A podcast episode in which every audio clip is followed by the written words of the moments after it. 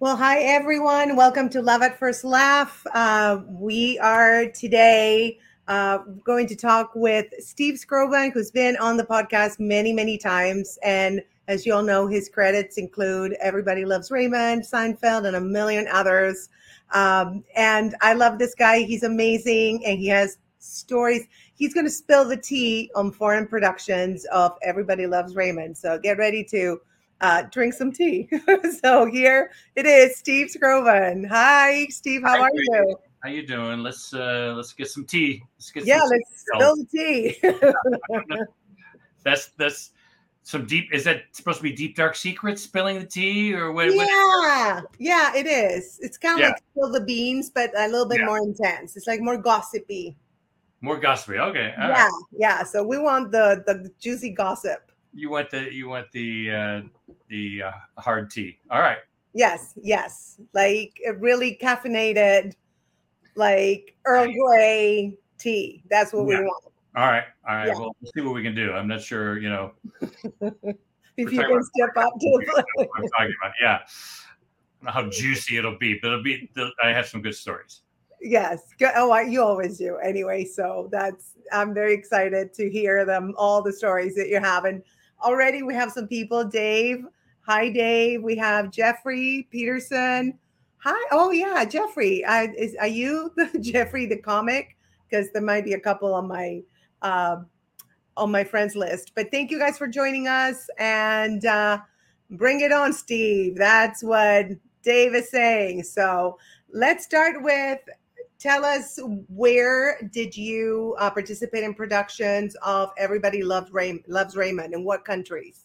Well, Raymond was one of those shows, and it's not the only one that was um, uh, chosen uh, to be marketed overseas. And one of the reasons is because it's about family, and family is universal. Yeah. And uh, so we probably the first place it went was Russia, and Phil Rosenthal did actually a documentary called "Exporting Raymond," which, if you're interested in this, you should check that out because cool. it's about the show being established in uh, in Russia. And it turns out it's, I think, the Guinness Book of World Records, the uh, biggest adaptation of a show. We we did 210 episodes in America. In Russia, wow. they've done twice that. Yes, uh, they wrote original rep, ep, uh, episodes. So, but the first place I went was Israel. Uh, and I should say about the Russia thing is that my friend, my late the late great Jeremy Stevens, he's the one who is really the one over there who established the Raymond in Russia, along mm-hmm. with Phil, who was you know there at the beginning but he when i got to russia uh, jeremy was like a god over there he was like uh, you know they built a statue to him in one of the squares next to dostoevsky but anyway the first place i went was uh, israel and that was very cool because uh, i hadn't spent a lot of time overseas and just to say in general doing something like this overseas is a great way to be in a country because mm-hmm. basically what you're doing as opposed to being a tourist where you can have a great tourist experience but it's always just that a tourist experience what i was doing was going there and meeting with people and being in a writer's room with people who are talking about their lives and telling the stories of their lives and how their lives uh, were the same or different than my experience of life in america and there was no better way to get to know a country than to get to know those stories and get to know how people um, respond. And and probably the biggest takeaway I would have is that no matter where you are in the world, human beings are basically the same. Right. And, and yep. families basically are the same. And, uh, you know, with little cultural differences and religious things and holidays here and there uh, that are sort of on the margins. But the relationships you know whether it's between a mother-in-law and a daughter-in-law or uh, you know a son and his parents or a wife and husband mm-hmm. it's it's pretty universal and that's why raymond was able to travel so well and uh, so in in israel it, it was really great actually phil and i went over together for the first week and then i stayed another four weeks and uh, daniel Lappin was the showrunner and he'd had a hit show in israel of his own uh, about uh, his own, uh, based on his own life. And so he really knew what he was doing. And there really wasn't a whole lot for us to do. He had cast it.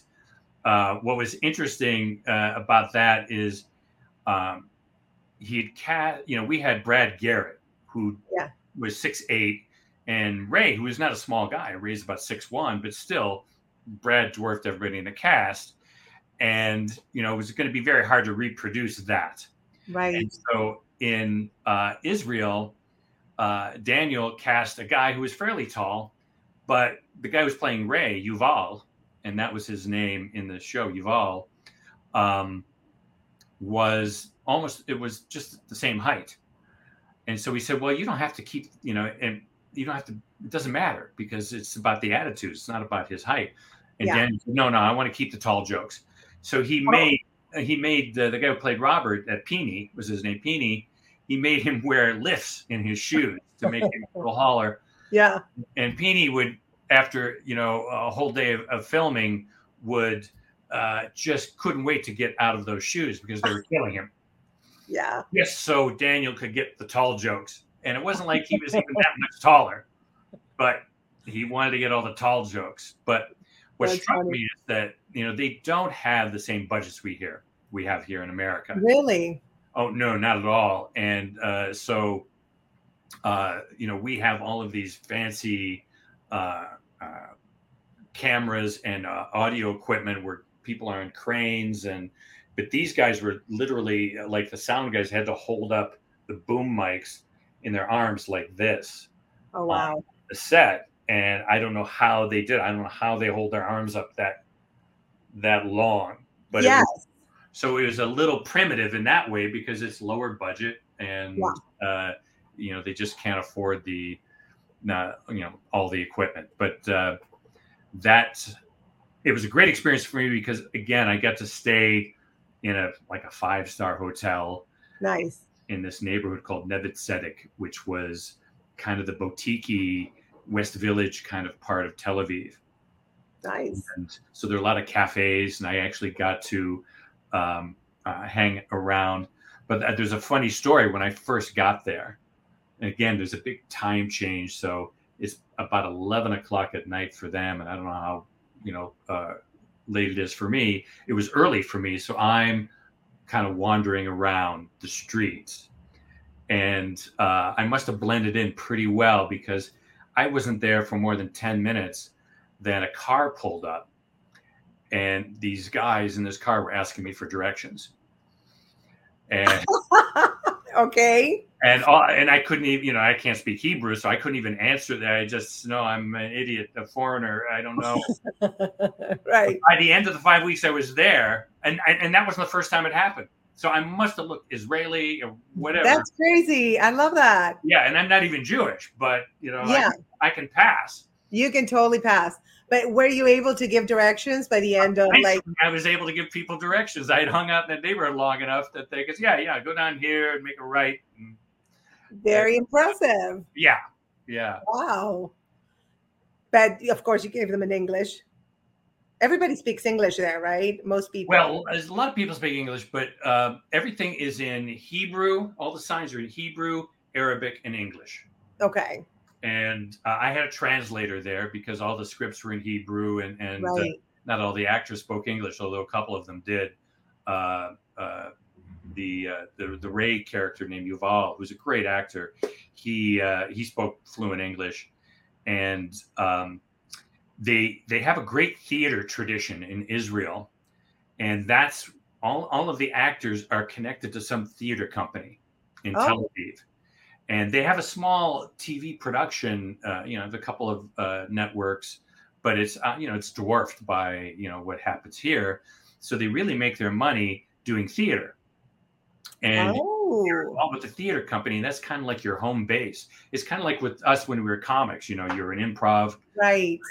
Catch a Rising Star, Comedy Store. You were associated. They are connected to these theaters, and then these theaters do little road productions of their repertoire Yeah. out in the rest of the you know out of Tel Aviv and the rest of the country, and that's kind of like uh, how they get known or how they they get paid is they do these road productions all around Israel of whatever shows they happen to be doing. But Very uh, cool. yeah, How did they they adapt uh, to the culture? Like obviously, you know, Well, culture. It was an easy adaptation because basically, you know, Phil Rosenthal is Jewish. It's Right. kind of it's a Jewish family posing as an Italian family. Not that much being half Italian myself and, and raised Yeah. this too. Not a whole lot of difference between Italians and Jews. no, I'm three quarters, so I totally know what you mean. Yeah. It's kind of like the same. and you know the, they would have uh, they would have different holidays of course Yeah. so we would always do a thanksgiving show and a christmas show and uh, i actually an episode that i wrote was a halloween show and they don't have halloween there so uh, you know they couldn't do that show and actually that Right. show was uh, edgy for its time back in the late 90s it had to do with condoms and they Okay. wouldn't they couldn't do it for that reason because it was too scandalous Yeah. same thing in Russia, same thing in India.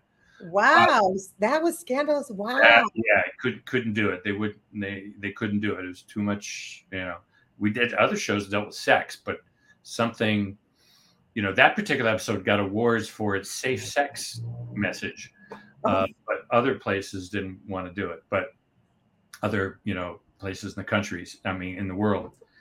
But um, yeah, that was uh, another show we couldn't do, which was a cultural thing, was another episode that I, I, I co-written with my friend Lew Schneider, and it was about um, uh, it was a rivalry, it was a sibling rivalry show between Ray and Robert, uh, with the backdrop being that they're playing on the same pickup basketball team, and who becomes captain of the team, who gets to be captain? Is it Ray? Going to be Robert? Whatever. And uh, Daniel said, "I can't do that show," and I said, uh, "Why not?" And it wasn't a holiday or anything he Yeah. said, because we don't do recreational sports in Israel. I said, what? You don't, you don't like have What? bowling teams or anything? He says, no, we have athletics, but it's all school or professional, but they don't have like softball teams or bowling leagues or anything like that, which was a surprise because I thought every that would be universal, but apparently it is not. How interesting. Like things that Real. So that he would- things that you wouldn't think about that would be an issue or an, an issue. That's so weird. and he couldn't find a substitute for it because that's frequently what you do. Um, I'll jump ahead to India because in India there was an episode that they wanted to do that had to do with uh, Frank being a Civil War reenactor, which Oh, thing here. yeah. And of course, it's not, you know, they have enough real war in India. They don't need to reenact a civil war. Exactly. And so one of the writers very cleverly thought, um, what if we did, what if the backdrop wasn't Civil War reenactment, but it's a thing called kabaddi? Now, I said, what's kabaddi? Now, kabaddi is that they do have recreational sports in India, apparently. Okay. But kabaddi is this thing, and you could look it up on YouTube, where it's kind of a cross between Red Rover and rugby, where grown men in uh, like loincloths, shirtless men, uh, link arms or, or grab each other by the shoulders on one team, and the other team tries to break their, their through their line or in, in in some sort of circle Yeah. and and they chant they go they they they kind of pat pat themselves they have this ritual and and they chant like kabaddi kabaddi kabaddi kabaddi kabaddi you know and then somebody rushes another and they said what if we did it it, it was uh, because the the essence of the civil war reenactment is that uh, ray and uh, robert and frank are going to do it and ray says he doesn't want to do it but then when he doesn't get included he now wants to do it Of course. but when he does it, he's got to be a Confederate. He's not on the Union side with Frank and Robert. So they they said, why don't we do this the kabaddi thing? So they uh, uh, substituted kabaddi for Civil War reenactment, which has you know there's nothing really related to them except that it's a team you can be on. So uh, that was the clever thing that this writer came up with. Very clever. And so so Frank and Robert are on one kabaddi team, and and as soon as they told me what it was and said that they're going to be men, middle-aged men in loincloths, I said, you know what? That's funnier than our episode. Yes. so much funnier than if you can get me, you know, like a Peter Boyle and a Brad Garrett and a Ray Romano on a loincloth. That would be that's so much funnier than Totally. in Civil War outfits. And I, I, the Indians were very pleased when I said, I, I, I'm telling you, this is the one time I can guarantee you that your episode is funnier than the original. I love that. I bet Yeah. they were excited. Yes, yeah, and and I actually never saw the episode in its completion, but in my head, I know it's funnier because It's Just because- hilarious. From what you're describing, I'm going to Google it. yeah, yeah. Uh, so tell me a little bit about like the process. So uh, you had different roles in the different countries, right?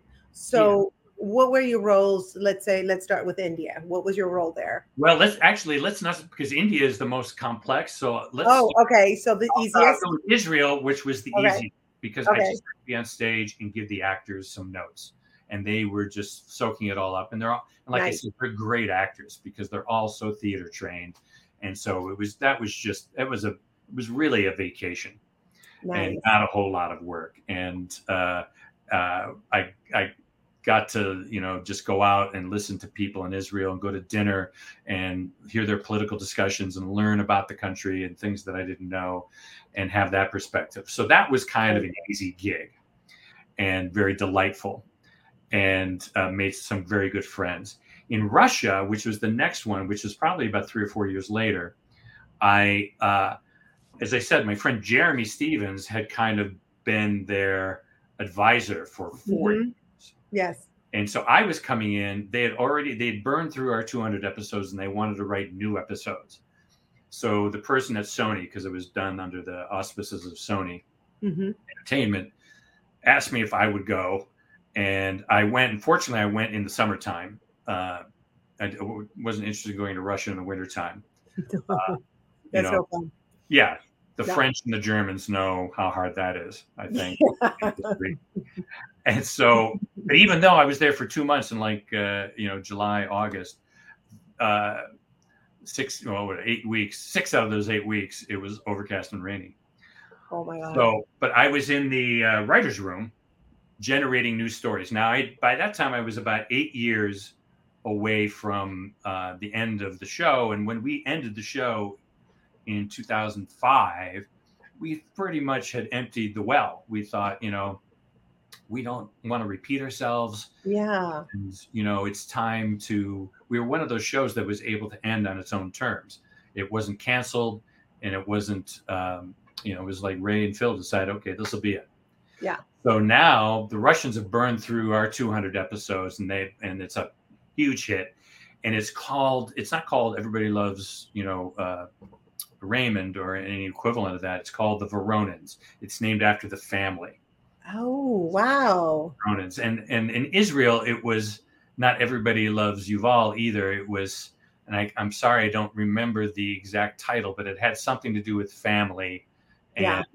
you know, the family always is together, or you know, or family is terrible. I don't know what it was, but it, it was not didn't tr- that didn't translate. In India, it was everybody loves Sumit. Basically, Nice. Sumit was the main character, so it was Sumit Sambhal Lega. So it was uh, everybody loves Sumit. So that was the the thing. So eight years away now, I come into this room and I am uh, uh, the well had filled up a little bit. Yeah. These characters that I I had not created, but I was like one of the uncles that helped raise them.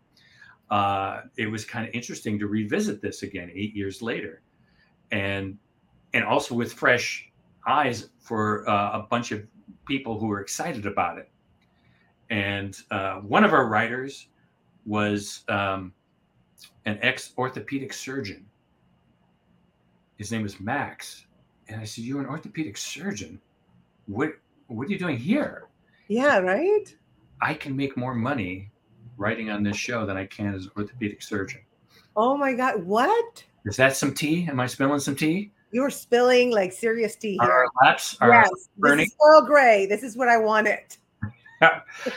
and uh, so I started helping them think about stories, and I had a translator, this great translator, Ivan, who was so facile he could play a video game as he translated for me.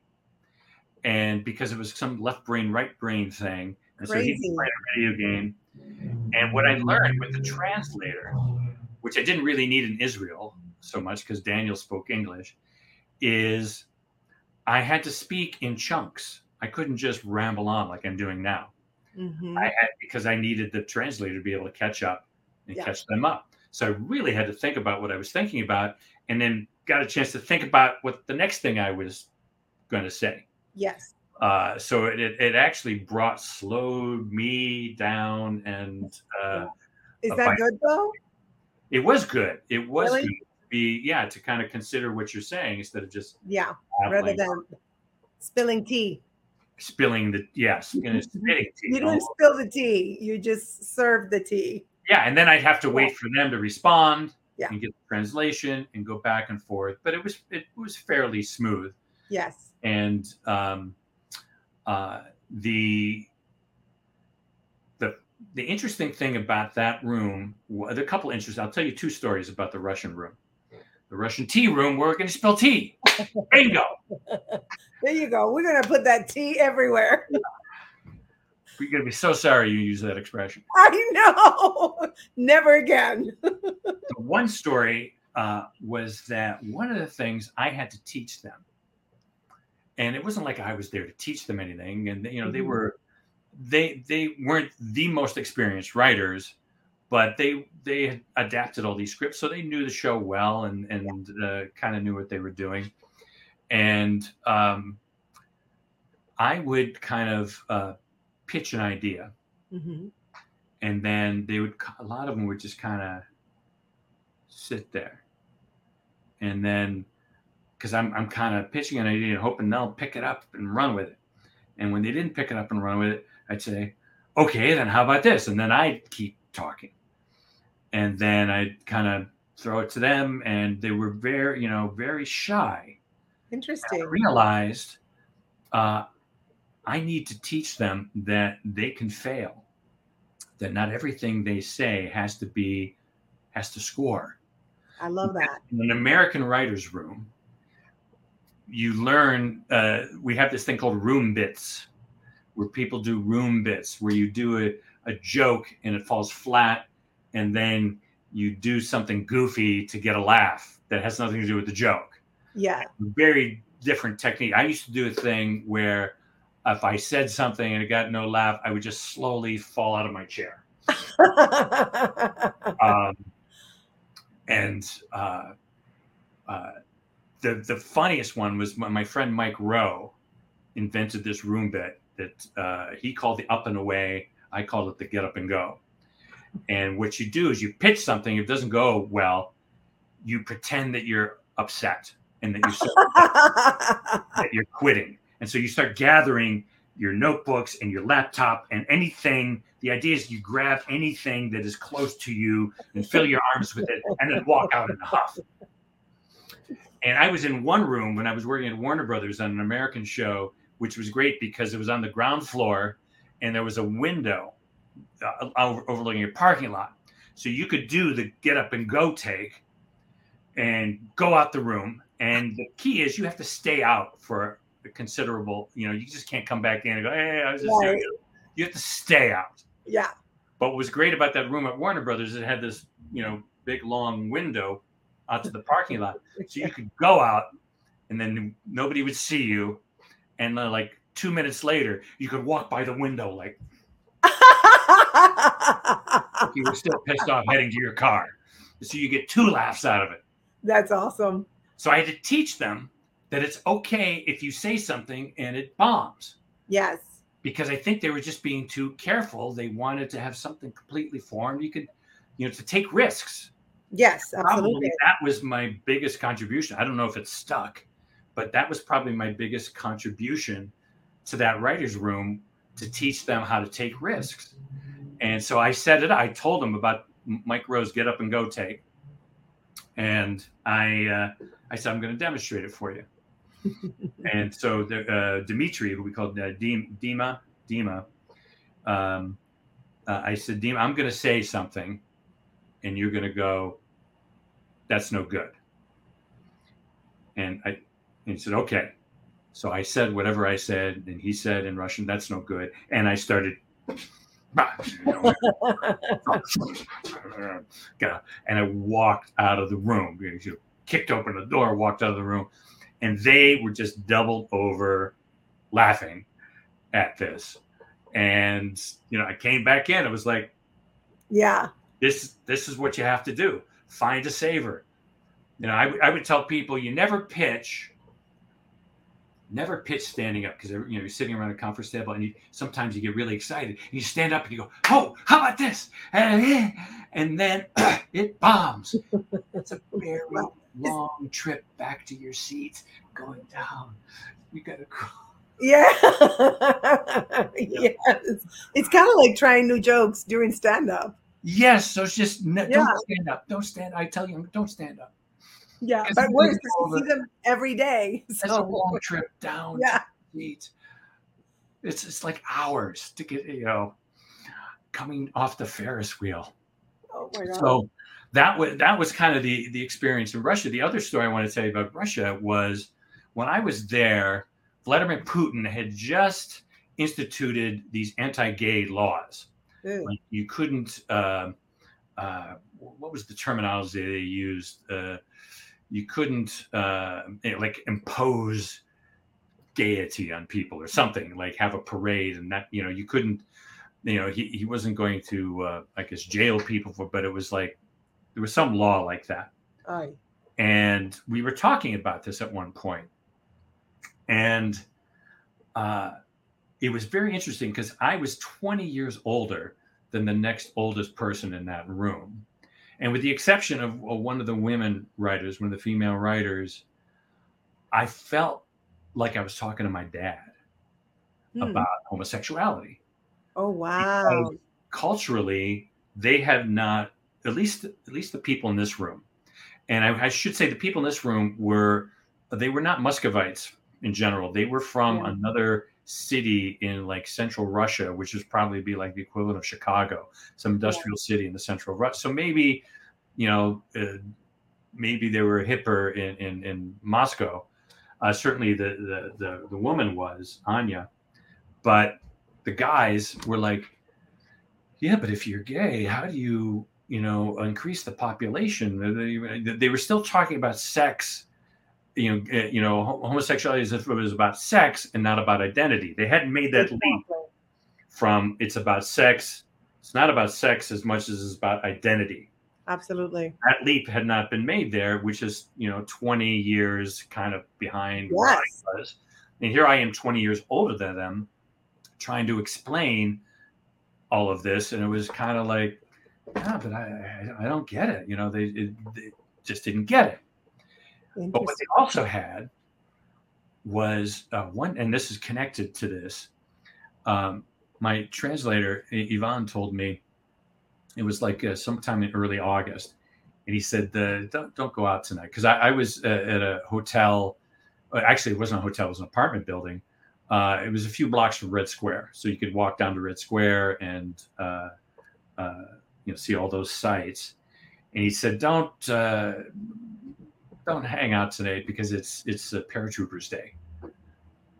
I said, what's paratroopers day? And he said, well, it's it's a military holiday that's kind of uh, a holdover from the Soviet days, where uh, the, the paratroopers um, they get together and basically, in this is not how he explained it to me, but it's the celebration of the of the paratrooper uh, uh section of their military, and they wear these um, sweaters uh, that have uh, blue and white stripes, and they wear berets. That's the paratrooper sort of outfit.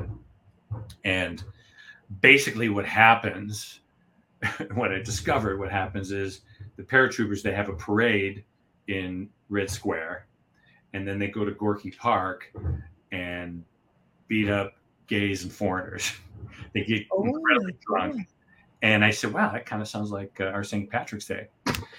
and so that's kind of what he's. If it was in New York, he'd say, you know, St. Patrick's Day. Don't don't don't ride the subway today. Yeah. Oh my God. So we have this discussion about gay, and then we have this I, I learned about Paratroopers Day. So I decided to do some research and I looked up, I Googled pictures of Paratroopers Day.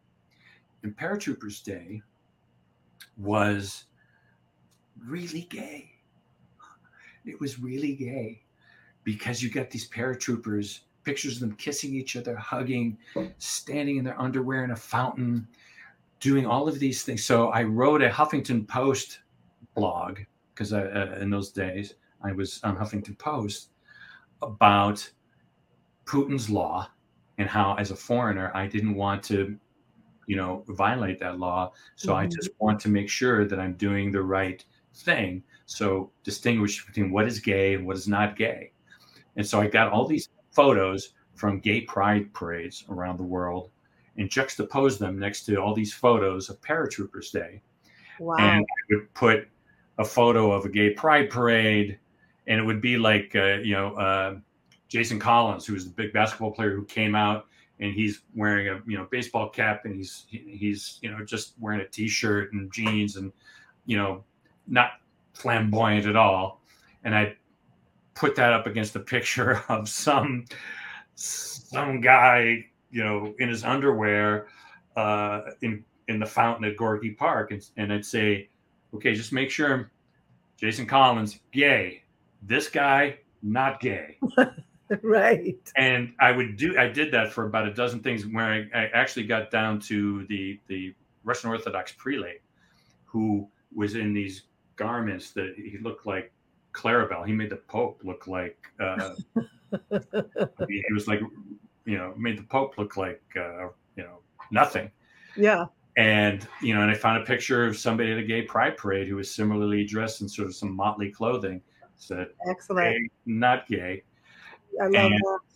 Yeah, and so um, it was very interesting because I wrote it up posted on Huffington Post, and one of the writers, the head writer, came over because I showed because they were interested and they thought it was funny. Yeah. I remember the head writer saying to me, I, I could never write that. I could never do that here. He would be in trouble. He would be in trouble. I was in trouble because I'm American and it's in English and they don't exactly. care. Yeah. yeah. And uh, sometimes there were times when I had trouble finding a picture from a gay pride parade that was just as gay as what was happening at Paratroopers Day. Stop. You know, with guys kissing each other and, you know. Oh, wow. Could not, you know, sometimes I had a hard time finding a thing that was gayer than Paratroopers Day. The hypocrisy. Yeah, it was just, you know, that was the, that was a cultural thing. It has nothing to do with Raymond, but it has to do with my experience. Yeah. In the room. Um, yeah. And that was another place where they couldn't do the, uh, the Halloween episode. Of course. Did you ever pitch something that they were like, uh, no, we don't do that here, or no, that's you know, you go to jail if you do that, or? Well, no, not not anything that severe. You know, mostly had to do with holidays. Oh, so say, very simple stuff. Yeah. Yeah, that like Israel and Russia, they're still Western countries, so there's mm-hmm. not that dissimilar from yeah. United States. Yeah the real difference, cultural difference, came in um, India, yeah, South Asian country, and that was where I, I encountered most of the cultural differences. And it had to do well. First of all, when they were when they wanted to do it, the the Indian executives came to America, and I met with they met with me and Phil Rosenthal at mm-hmm. some restaurant in Culver City. And the first thing they said to us was, can would the show work if the parents actually lived in the same house as the family? And Phil and I kind of looked at each other for about five seconds and go, Yeah, sure, why not? Sure. You know, in America, that would be odd. But in yeah. India, when a couple gets married, the wife goes to live with the groom's family. Absolutely, yes. And so for us, we were saying, yeah, that's actually mm-hmm. Easier because you don't have to make excuses for them coming over. They live there. Exactly. You know, so they, easy. They'll be intrusive, and they made it. They made it a duplex anyway. Like the, yeah. the parents live downstairs. The you know the or vice versa. I forget which what where it was, and the and the family lives upstairs, and you know so it was the same. Made no difference at all. and the reason they enjoyed the show, or they thought the show would work, was because of the relationship that naturally, the conflict that naturally comes from uh, a young woman moving into the older woman's domain. So the right. mother-in-law, daughter-in-law relationship, and yeah. it's actually the um, soap operas are the staple of their television. Oh. And because India is a huge country, they speak all these different languages. Yeah. I was in Mumbai, which is the sophisticated, uh, you know, uh, college educated people, but in the rest of the country, and, and, and sure, I'm in the other big cities, they have many other big cities, but um, it, they soap operas are the thing that drives the television viewing. Interesting. And a lot of the soap operas, I was told, are this mother-in-law daughter-in-law conflict, and so they thought this would fit perfectly. Yeah. Except those are dramas. Yeah, but this is right. Do they have any comedies like that, or just this was kind of like no, they, have, they have comedies. And the first day I was there, they gave me kind of a seminar on Indian mm-hmm. television. This is where I learned about the soaps and everything, and that the woman, the the mother, controls the remote control in the household, not the father. Oh wow! Yeah, and there is a lot more reverence for mm-hmm. uh, older people than there is yes. in the Western country. Yeah. So they first did this sort of workshop for me to tell me what Indian television was about. And uh, at the end, my jaw was on the floor because when they do comedy, it's much broader than anything we do here. Yes. Actually, I think if you watch Exporting Raymond, it it was the kind of the same thing in in Russia. The comedy was just very much broader and Raymond is uh, you know it's based on relationships and and behavior, and it's not wild and wacky for the most part. Right. Exactly. But there is their comedy is very in your face, mm-hmm. and they showed me some examples of their comedy, and they would have a very first of all a very mechanical laugh track, which was didn't sound like a real human being. It was like ah, ah, ah, oh they made no oh, attempt no. to laughs or make it sound like you know it was a theatrical experience because in America it's a theatrical. There are real people laughing, and you you know they the laughs have their own you know human character. But this yeah. was very mechanical. So that was one thing. The other thing was they literally had uh, bells and whistles on the punchlines like what? You know, like a slide whistle, like a wham, or a wah wah or oh. I can't even reproduce the sounds. And just to make sure that you knew there was a joke. Literally bells and whistles plus this terrible laugh track on the um, on the shows for very broad comedy, for very people screaming and uh, you know. Yeah, like totally mugging and so at the end of this, my eyes were like, "Holy shit!" Sure, I can't put, you know. No. And they said, no, no, no, we want to do it, you know, that that way. And so we, and so they did, and um, it was moderately successful. Ultimately, it was not a big hit like it was in Russia. And part of the reason was I think uh, the Indian people, the audience, didn't know what to do with it because they put it like in between all these soap operas, and it's not a soap opera. It's it's it's ironic. Yeah. It's sarcastic. It's an unsentimental view of family life. Yes. You know, and so I just didn't, I guess it just didn't fit.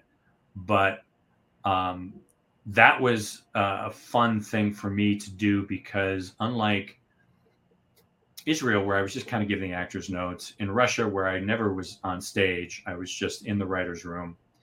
Here, I was kind of helping them uh, invent how to do a sitcom. And mm-hmm. so we had to, so I, I was involved in the casting. I was involved in um, uh, the writing and I was involved in the production. I was involved in all aspects. And because it's so low budget, they um, don't have, they, they can't meld all these things together in the same way. So the guy who's in the writer's room, the head writer, who would normally be the showrunner, had to spend all his time in the writer's room and couldn't be on stage. So you kind of left up to the director. You'd never want to leave it up to the directors because in a sitcom or any kind of TV, the writers, it's a writer's medium. And the writers know the episodes backwards and forwards because they've spent weeks, sometimes months, arguing it out, hammering it out, rewriting, rewriting again. And uh, nobody knows the episodes like the writers. So the actors and the director get it for one week. You know, they get it, they get they get it over the weekend, they read it over the weekend, then they have a table read on Monday, and by you know four days later, they're uh, doing it. Yeah. Actually, in this case, they're they reading it on Monday, and we start shooting that day, and mm. you know you're rehearsing on stage. Yeah, yeah. So wow. you couldn't leave that all up to a director, and well, you could. They had to leave it up to a director, and then there's the post production aspect, which is now you have an editor who's not involved with the production and not involved the writing. And so I had to find a way to help bridge these three aspects of the production and make sure that everybody was communicating with each other and that the yeah. intention was true all the way through because any point it could go off the rails because there's a misunderstanding about what this meant. And the actor's doing it all wrong because the writer is not there to say no this is what we meant. Or rewriting it to make it make sense to them whatever that was. And so you know we, we came up with uh, like a guy who was kind of a floater who was in the writer's room would, would come down to the stage and report back and forth and then then communicate with the post people. So it was a complex kind of uh, thing like that, and, and, a lot of fun for that reason. But yeah. the first day we we were cast, we were rehearsing, and we're rehearsing in uh, in the center of Mumbai is a park, a wildlife park, basically, where they do a lot of uh, shooting of their films, that uh, a lot of the outdoor stuff. But it's in the center of this city that's teeming with people, but it is jungle and deep into this jungle are panthers. And there are monkeys all over the place. Oh. And the monkeys learn that where the humans are, there's going to be food around. Oh, that to come in, they say, "Watch your lunch," because they're going to come and steal your lunch or, or whatever. And first day of rehearsal, we're in this big stage, and I see a family of monkeys come through into the on the raft, and they're standing on the rafters. Yeah. Uh, and watching us. And we finish this scene, and all of a sudden, a huge stream of urine just comes down and splatters on the floor. Oh, God. And I remember looking up into the rafters and saying, "Come on, it's just a rehearsal. Give us, give us a everybody's a critic." What did they say? The monkeys did not speak. Oddly enough, they, they did not. Did not speak English. No, they. Um, and I don't know if I can tell you the story because it's kind of physical. And it, I can tell you kind of a dirty story, right? Of course, this is like yeah. whatever. Right. Yeah, we can do whatever we want. I can pull this off. That first day, you know, I was fascinated with the monkeys. You know, as as most yeah. they're almost like us. yeah. And so as I'm going to my car, um, uh, and everybody gets driven in Mumbai because the traffic you know, people think traffic in LA is something. We're pussies. Are you serious? Why it is crazy, and, you, and it's not orderly. It's like no, is where no, it comes from. It's a mess too. Yeah, it's awful. Just, you know, uh, for decoration, basically. Yeah. And the fact that there's so many different conveyances. There's cars. There's trucks. There's buses. There's these three-wheeled sort of uh, motorized rickshaws, Ooh. people on bicycles, families, whole families on bikes, and plus pedestrians, and yeah. and everybody's jockeying for position. So, excuse me, everybody has a driver because yeah. you would go insane. So I had a driver uh, who was driving me in this SUV, and I'm about uh, I go out of this dirt road where the car is parked, and across the road are a group of monkeys on a low branch that sort of hangs like you know uh, it's not a low branch it's a low stump that's sort of at a 45 degree angle and they're all in a in a line and i and i'm enthralled and so i take a couple steps toward them across the street, got about the middle of the street, and this one monkey. I should do. I can't. Wish I'd do it this way. This one monkey screeches, jumps up onto the next monkey, hooks on, and starts humping this monkey like this, never taking his eyes off of me. Like, you take one more step, pal. and so I backed off. Yeah, no, we no. Yeah, no. I get it. I get it. You know, and what was also funny is that the monkey who was getting humped kind of looked around like, this guy. Don't don't listen to him. He, that's not work. He thinks he's a tough guy. You know, while oh, being humped, he or she being humped. But uh, oh my god! Wow. Yeah. yeah, that's intense. Yeah. So that that was kind of uh, the other thing. But the indie experience again, low budget. You know, by the by the end of Raymond, I, I don't know. You know, Ray was making so much money per episode, as were all the other actors, and we were doing okay too. So the budget per episode, I don't know if it was a million, a million and a half, at least a million. I don't know how high it got by the end. Uh, you know, I know at one point, probably in the middle before Ray got his, it was at least a million dollars. Okay. And I asked the producer of the Indian, how much can you spend on each episode? Thirty thousand dollars. What? That's why the stage has a dirt floor and they don't have what they call swing sets, which are sets for that aren't your usual, you know, the house, the yeah. living kitchen, you know.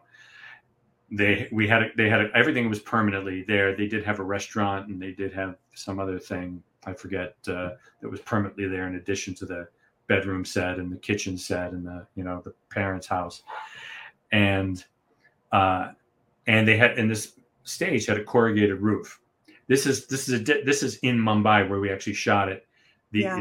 Not in the jungle where we just rehearsed where the monkeys were. Yeah. so we weren't there. I was there in November, December. It wasn't monsoon season. And but it did rain one day while we were rehearsing. And it's it's pounding. The rain is pounding on this corrugated roof. It's like thunder. Crazy. Yeah. We had to stop because you can't hear anything. That's... I asked the producer, I said, what are you guys going to do when you're in monsoon season when it's raining every day constantly? And he said, we just put straw on the roof. And I thought, wow, thirty thousand dollars. It's it's a low tech solution to to that problem. That's, Never would Yeah. wow. Just, just, put straw on the roof. What a difference! Like that kind of shocking. Yeah. Yeah. So crazy. Wow. What other cultural differences did you did you find that were new to you? Well, the cultural differences again had to do with um, holidays, had to do with um, the reverence, a little more reverence toward the um, yeah. uh, the elderly. Um, I showed them one episode which was actually a famous episode for Raymond. I think it was Tucker Cawley's episode, uh, the baggage episode, which won an Emmy. And in that episode, Deborah, Ray, I mean, uh, Peter Boyle as Frank is sitting in the easy chair and he says something sort of misogynistic. And Deborah comes around and just reads him the riot, act, stands over him, reads him the riot act. Yeah. And Frank is so taken aback. He goes, Oh, I guess you've thought a lot about this more than I have, you know? and I sh- we we showed that episode in the writers' room, and they said, "Oh, we could never do that episode. We could never have the daughter-in-law yell at the father-in-law right that way." And then I thought, you know what? You're right, because that episode in our series took place in season six. And you couldn't in season one of Raymond do that episode because even here, you would not you would think that was inappropriate because yeah. But after six seasons of frank of no yes. frank is it's appropriate.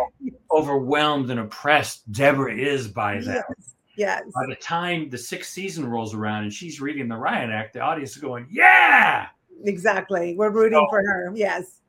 So i don't know if they ever would have been able to do that episode had it uh, you know gone that far but even there, it would have been uh, inappropriate early on to do that episode. Absolutely, absolutely.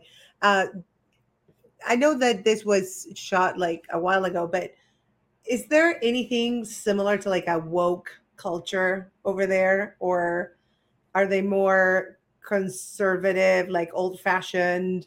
Well, yeah, I, would assume. I mean, again, I can't speak for. I mean, the last time I was in India was I think 2014, maybe. So it was eight yeah. years ago.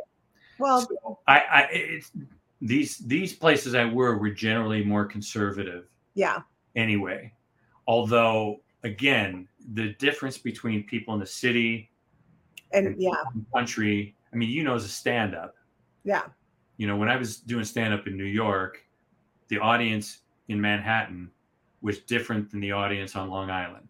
Totally. Yes. And on Long Island, you you be you could be bigger and broader, and in Manhattan, they're looking for something a little more heady, intellectual, sophisticated. Although you know, every you know, funny is funny. Exactly. But, uh, so you know, people would ask me about in America, what are the you know difference between North and South? And I said, you know, I don't see a whole lot of difference between the audience in New York and the audience in Atlanta. Mm-hmm. Where I see it is the audience in Atlanta and the audience in, you know, uh, the country of, you know, in, in yes. Georgia, or like I said, in from New York to New Jersey, or New York to Long Island, or or whatever. Yes, it, it has to do with it. Really, more urban, suburban. Yes is is the difference, and I suspect that's the same in all these countries. But the um, uh, I would say that no, they would probably it would probably be similar. Like I said, in Russia, they seem to be like 20 years behind us in terms Crazy. of wow. Uh, their understanding of uh, mm-hmm. LGBTQ issues. Wow. Yeah. Well, are there any stories uh, on set? Any you can spill the tea? Well, I mean, uh, do we have any questions from the audience or anything? Is anybody? Oh, well, they're just let's see. Um, well, I well, I no questions, but just praising you. This has been one really enlightening show. Um, let's see. Oh, look at this one. Patricia says, great experiences. I'm surprised the Russians didn't monitor your postings to Huffington. Maybe now? I don't, I don't think they care. And the pictures have all expired. Uh, I had to like send oh. links to them. I couldn't have the because I couldn't get the rights to the actual pictures. But uh, so that bit is probably uh, expired. Oh, here's another thing about yes. Russia. Um, of course, I was trying to learn. Uh, I wasn't trying to learn the language, but I was trying to pronounce to decipher signage. Mm-hmm. So I kind of learned the alphabet and what each sound stood for. And what oh. you find out, what I found out in Russia is that uh, a lot of Russian is um, it's it's English word order kind of. It's it's it's that because Cyrillic is um, I just different symbols for different sounds rather than our alphabet, our Arabic alphabet. And a lot of what the words are have French roots. Oh. Uh, because they, the aristocracy in Russia, if you were a sophisticated aristocrat, you spoke French. Interesting. In the you know 17th century, the 18th century, and and before, I guess. And so I could sound, I would sound out words as uh, you know, I had about a half hour drive uh, to the uh, to the studio, from my apartment. And so I would spend a lot of time just trying to decipher signs and sounding them out and checking with my driver if I was pronouncing it correctly.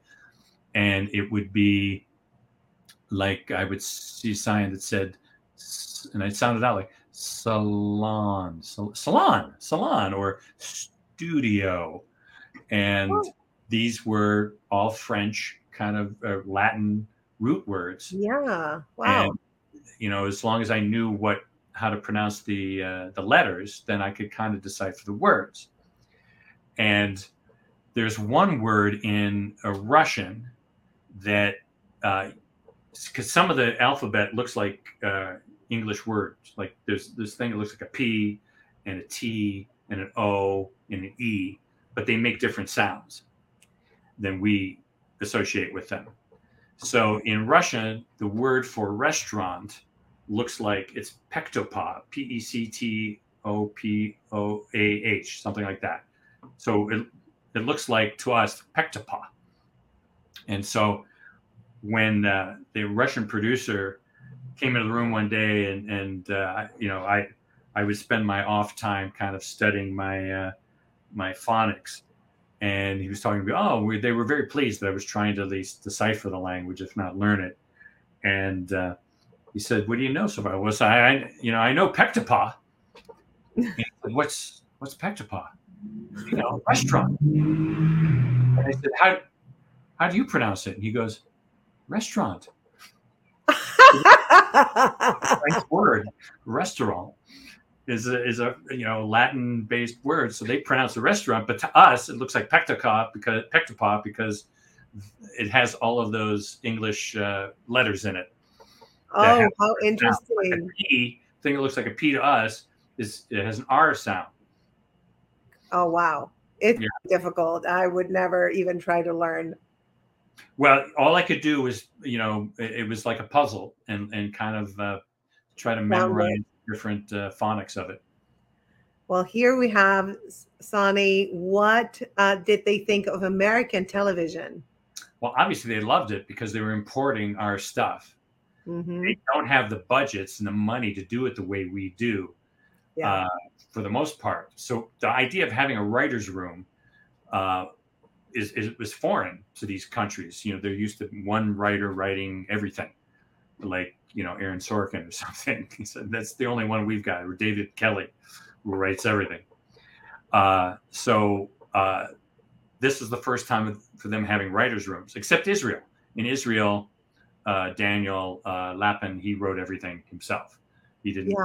He and his wife Gaia, uh, you know, translated and adapted the episodes themselves, and they saved them money that way. But the whole idea of having a uh, writers' room is different and again they you know they like american television i imagine it's even more so now i think be, with streaming because this is all kind of pre-streaming so there's so many um, things that are international now that go both ways i mean Absolutely.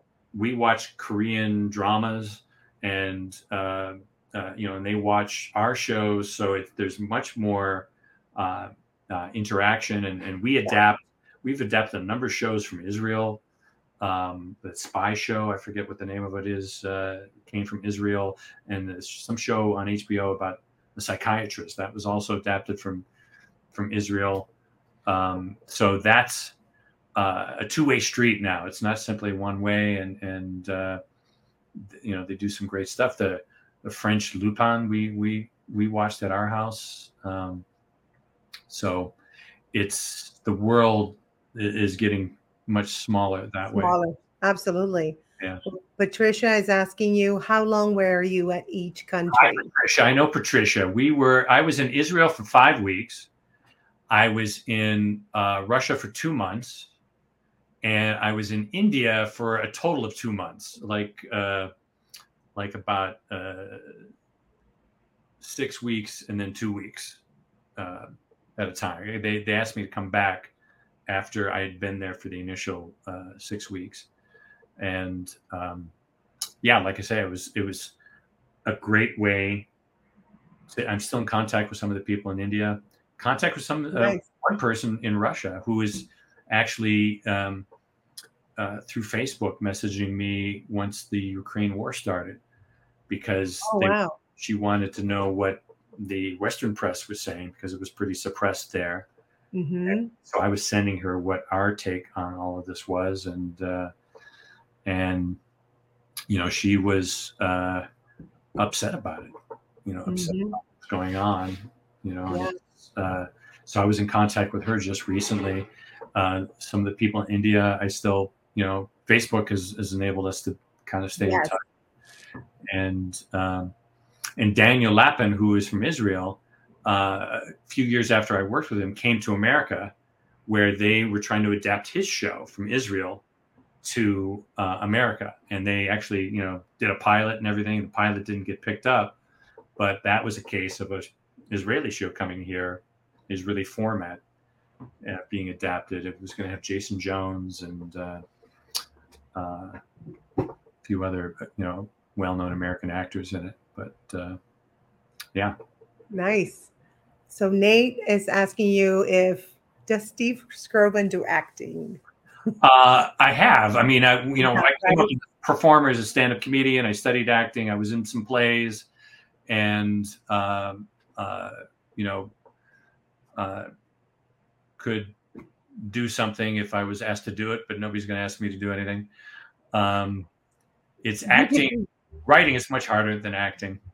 Yeah, you you did stand up like a couple of years ago or something, right? Do you, do you like when you do stand up again? Do you enjoy it? Yeah, yeah. No, I enjoy the process. I don't enjoy the lifestyle of it. You know. Yeah, I know, right? All of that, so I'm not up for that.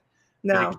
Getting a chance to go up, you know, even if somebody wants to hear some old man do his jokes, um, I've done that. I did Wendy Liebman's room a few years ago before nice. quarantine, and and I do it my college reunion uh, every five years. I put together a, like a half hour, forty five minute set nice. do that. So i'm always collecting jokes and i'm probably uh, uh, and i'm coming out with a substack um, on the substack platform.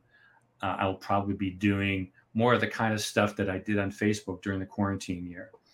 Uh, but it'll, it'll be an audio version of it won't be that stuff. Some of it may be adapted from that but it'll be stand up basically five minutes or three minutes at a time. Nice. If i have a bit. And you can subscribe to that on Substack, but I haven't quite gotten that together yet. So That's, look out for that. Definitely, guys, look out for that. That sounds awesome. Yeah. Um, let's see. Sonny has a question. Would Raymond have continued if Peter Boyle hadn't gotten so sick? No. Uh, we were determined to end it for creative reasons.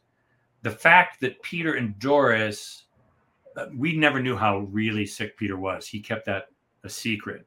Yeah. So um, the network wanted us to go at least two more years. Les Moonves wanted us to go two more years. Yeah. But we had already done a lot of shows.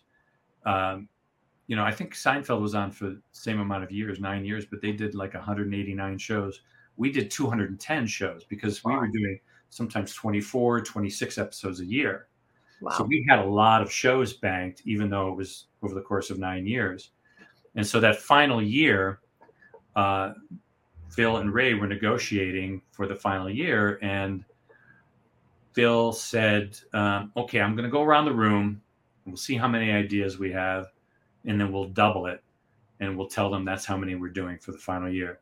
So we went around the room, and eight of us, and we had eight ideas. And he said, "Okay, we're going to do 16 shows for the end," and that's what they did and part of it was because you know we knew Peter and Doris they were having trouble remembering lines, and Peter just getting him through a show where he had a heavy like on Raymond every every character had at least uh, other than Ray had at least two shows that kind of focused on them. Like the kids had two shows that were sort of kid oriented there were two always two like Frank oriented shows always two Marie oriented shows two Deborah oriented shows two Robert oriented shows and then um, you know Ray was you know obviously you know the central to all of them, but the Peter centric shows, especially that final season, it was tough for him mm. to get just energy wise and. Oh. Um, so we didn't know exactly. We didn't know how sick he was, but we knew he was having a tough time.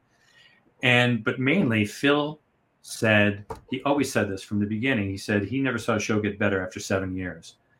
And here we were in season eight, and they wanted us to do season nine, and we wanted to end on our own terms.